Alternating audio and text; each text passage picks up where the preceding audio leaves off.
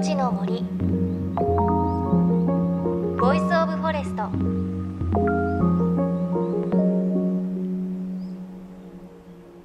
おはようございます。高橋万里恵です。さあ各地から梅の便り届き始めましたね。我が家でも梅今綺麗に咲いていてあと近くの公園では寒緋桜も綺麗に咲いています。春もね近づいてきたなという感じがするんですがあの我が家に新しく柚子の木の苗木がこう仲間入りしたんですがちょっとこの前見てみたらすごいボールみたいなものがくっついていてこれ何かなと思ってあの父に聞いたらどうやらカマキリの卵がくっついていたみたいでねえ私そんなに得意じゃないのでカマキリが。どうかなと思ったらどうやら春暖かくなるとものすごい数のカマキリが孵化するらしく今からねちょっと戦々恐々としておりますがただ家族はあの害虫とかアブラムシとか食べてくれるのでラッキーだって言ってたのでちょっとね成長を見守りたいと思います。またうわって生まれたらご報告しますね。さあ JFN38 曲を結んでお送りします。命の森 Voice of Forest。この番組は鎮守の森のプロジェクトをはじめ全国に広がる植林活動や自然保護の取り組みにスポットを当てるプログラムです。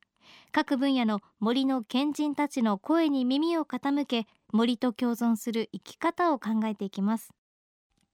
さあ今週も先週に引き続き森林ジャーナリストの田中敦夫さんにお話を伺います。よろしくお願いします。よろしくお願いいたします。あの田中さん本当に森と人をテーマにしたいろいろな本を出されていて机に並んでいるだけでもね 本当にこう森のお話もあれば森と人の関係とか森と日本人の1500年といった本当にいろいろな本あるんですがそんな田中さんの最新刊が森は怪しいワンダーランド。もうタイトルがファンタジーというかとてもワクワクするんですが、うん、この本ではまずあの田中さんが体験した森のしかも世界の森のいろいろなお話があるのでぜひいくつか教えていただきたいんですが。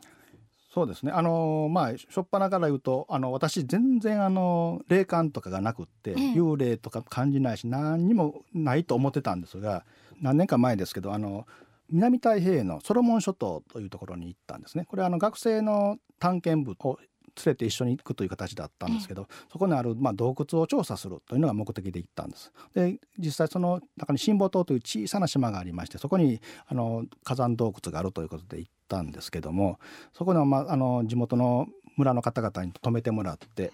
えっと、5人で生活しながらあの洞窟を調べるということをやっておりました。その時あのある夜なんですけどね私ね、まあ、5人とも寝てたんですが私がふっと、ね、目が覚めるとですねその小屋の外から音がどんどんするんですね。うん。初めはあのなんというかあのなんか誰かが騒いでるのかなと思ったらだんだんあの笑い声が聞こえて歌声が聞こえて犬の鳴き声が聞こえてどんどんなんかあお祭りやってるんだなってなってきてまし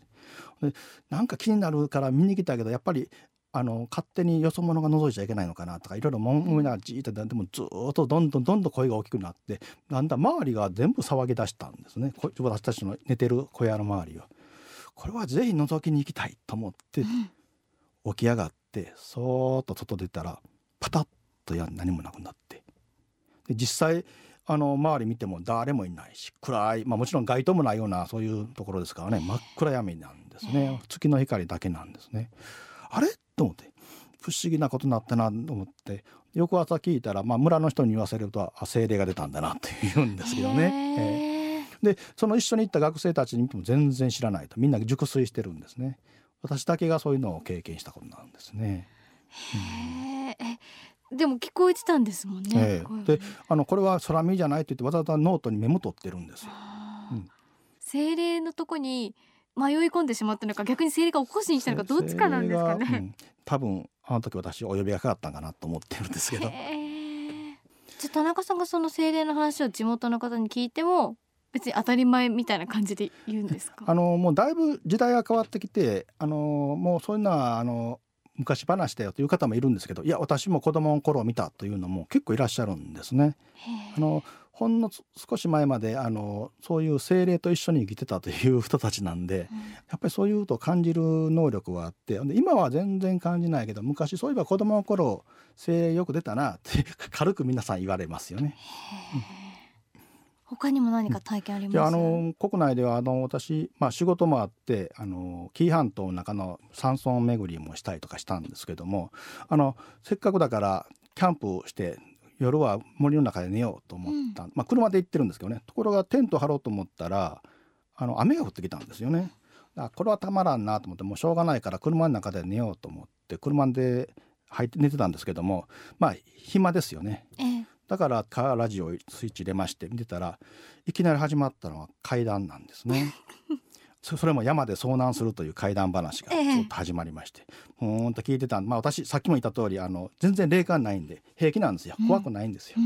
うん、うん、ああなるほどこういうことがあってああなるほどなるほどと終わった。ほなあのまあ、電波がちょっと乱れたもんですまたちょっとチューナーをいじったらまた入る曲があったんですね。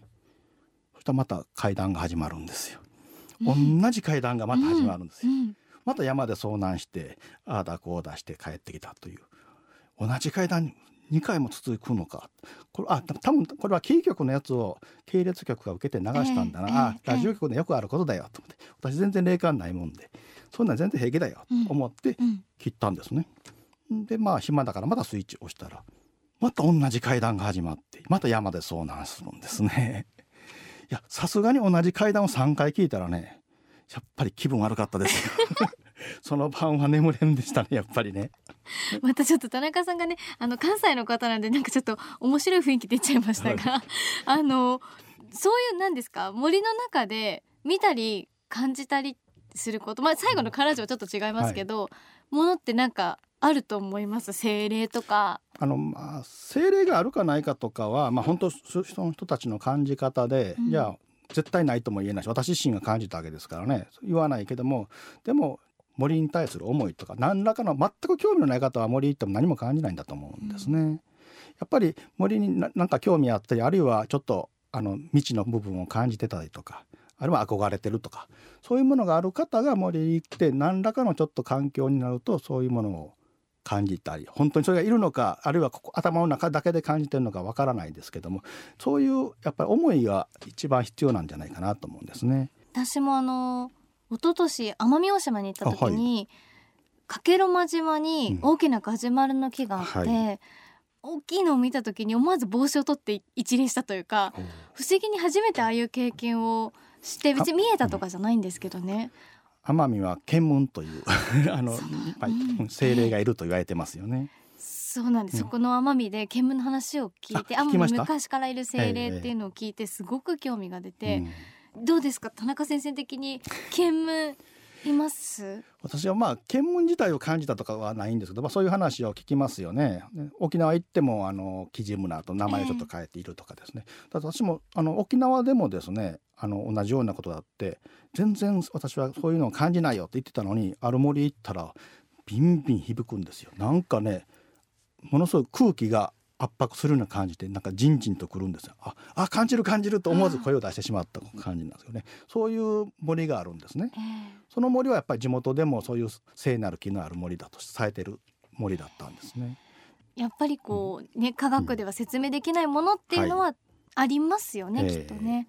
樹齢1,000年2,000年の木をでもうそう感じたりあるいは岩とかも感じるという方もいますよね。だからやっぱそういう大きなものとかなんか自然物例えば大きいと言ってもビルディング見ても何も感じないわけですけどもそれが大きな岩だとなんか感じるっていうわけですよね。やっぱりそういう自然物に対するあの崇拝すると言いますか憧れるとかそういう気持ちがやっぱ心の中にあるんだろうなと特に日本人はあの、まあ、神道みたいな形で自然に対するあの敬うような気持ちはやっぱり持っててそれが無意識に出てくるもんなんじゃないかなとは思うんですけどね。うん、田中さんがその、まあ、日本も世界も森を取材していく中で、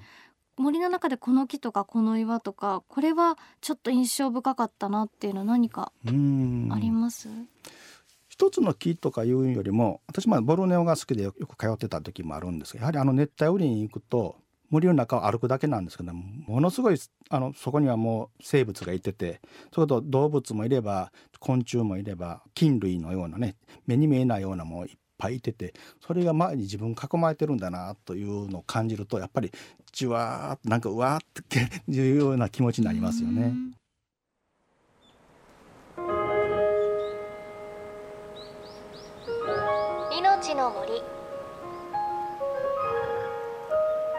Voice of Forest。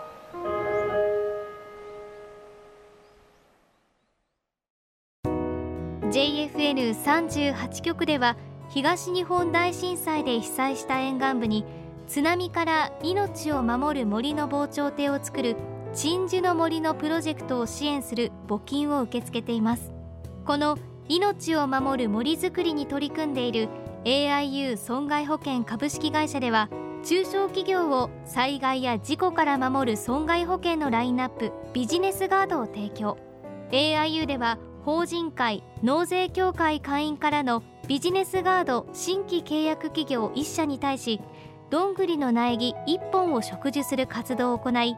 被災地の復興全国の防災減災に取り組んでいます。詳しくは番組のブログをご覧ください。命の森 Voice of Forest。今朝は森林ジャーナリスト田中淳夫さんのインタビューをお届けしました。田中さん本当に森の中でいろいろな体験されてるんですよね。ご本人は心霊とかそういうのは全く感じないし信じていないけれどでもやっぱり森に行くと何かね感じる時があるってことをおっしゃっていました。あのやっぱり私も去年も一昨年も行きましたが奄美大島の県民っていう存在がちょっとね私もあの森の中で初めてそういうのを感じた時だったのでなんかちょっと共感できて嬉しかったなというふうに思いました。何ですかね不思議ですよね。森の中だと幽霊とかじゃないんですけれど大きい木に遭うとちょっと敬服してしまうというかそういう時ありますよね。ちなみに最初のソロモン諸島の精霊のお話ありましたが現地の方々もだんだん現代文明が生活に入っていくうちに精霊が見られなくなっていったようだということもお話ししていました。やっぱり文明が発達するとそういうことを感じる私たちの感覚が鈍ってしまうんですかね。であの田中さんが書かれた本の中ボルネオの話すごく載っています。ボルネオの森の話とか洞窟の話が載っていて一個なかなかねこの時間にお話しするのは 難しいんですがボルネオのえーと、洞窟の中に入ってすごい足元がふかふかする洞窟だなと思って下を見たらふわーってあるものがふわーってたくさんいたっていう話があってそれですごく面白いので是非ねチェックしていただきたいなと思うんですが今日はプレゼントがあります。田中さんの新刊新鮮社から発売中の森は怪しいワンダーランド。こちらを3名の方にプレゼントしたいと思います。こちらにそのふわーの話載ってるので ぜひね見ていただきたいんですがご希望の方番組のウェブサイトメッセージのところからプレゼント希望と書いて2月24日の金曜日までにご応募ください。ご住所お名前忘れないでください。そして来週も田中さんのお話の続きお伝えします。また番組ではあなたの身近な森についてメッセージお待ちしています。メッセージは番組ウェブサイトからお寄せください。命の森 Voice of Forest。お相手は高橋万里恵でした。命の森。の森。 Voice of Forest。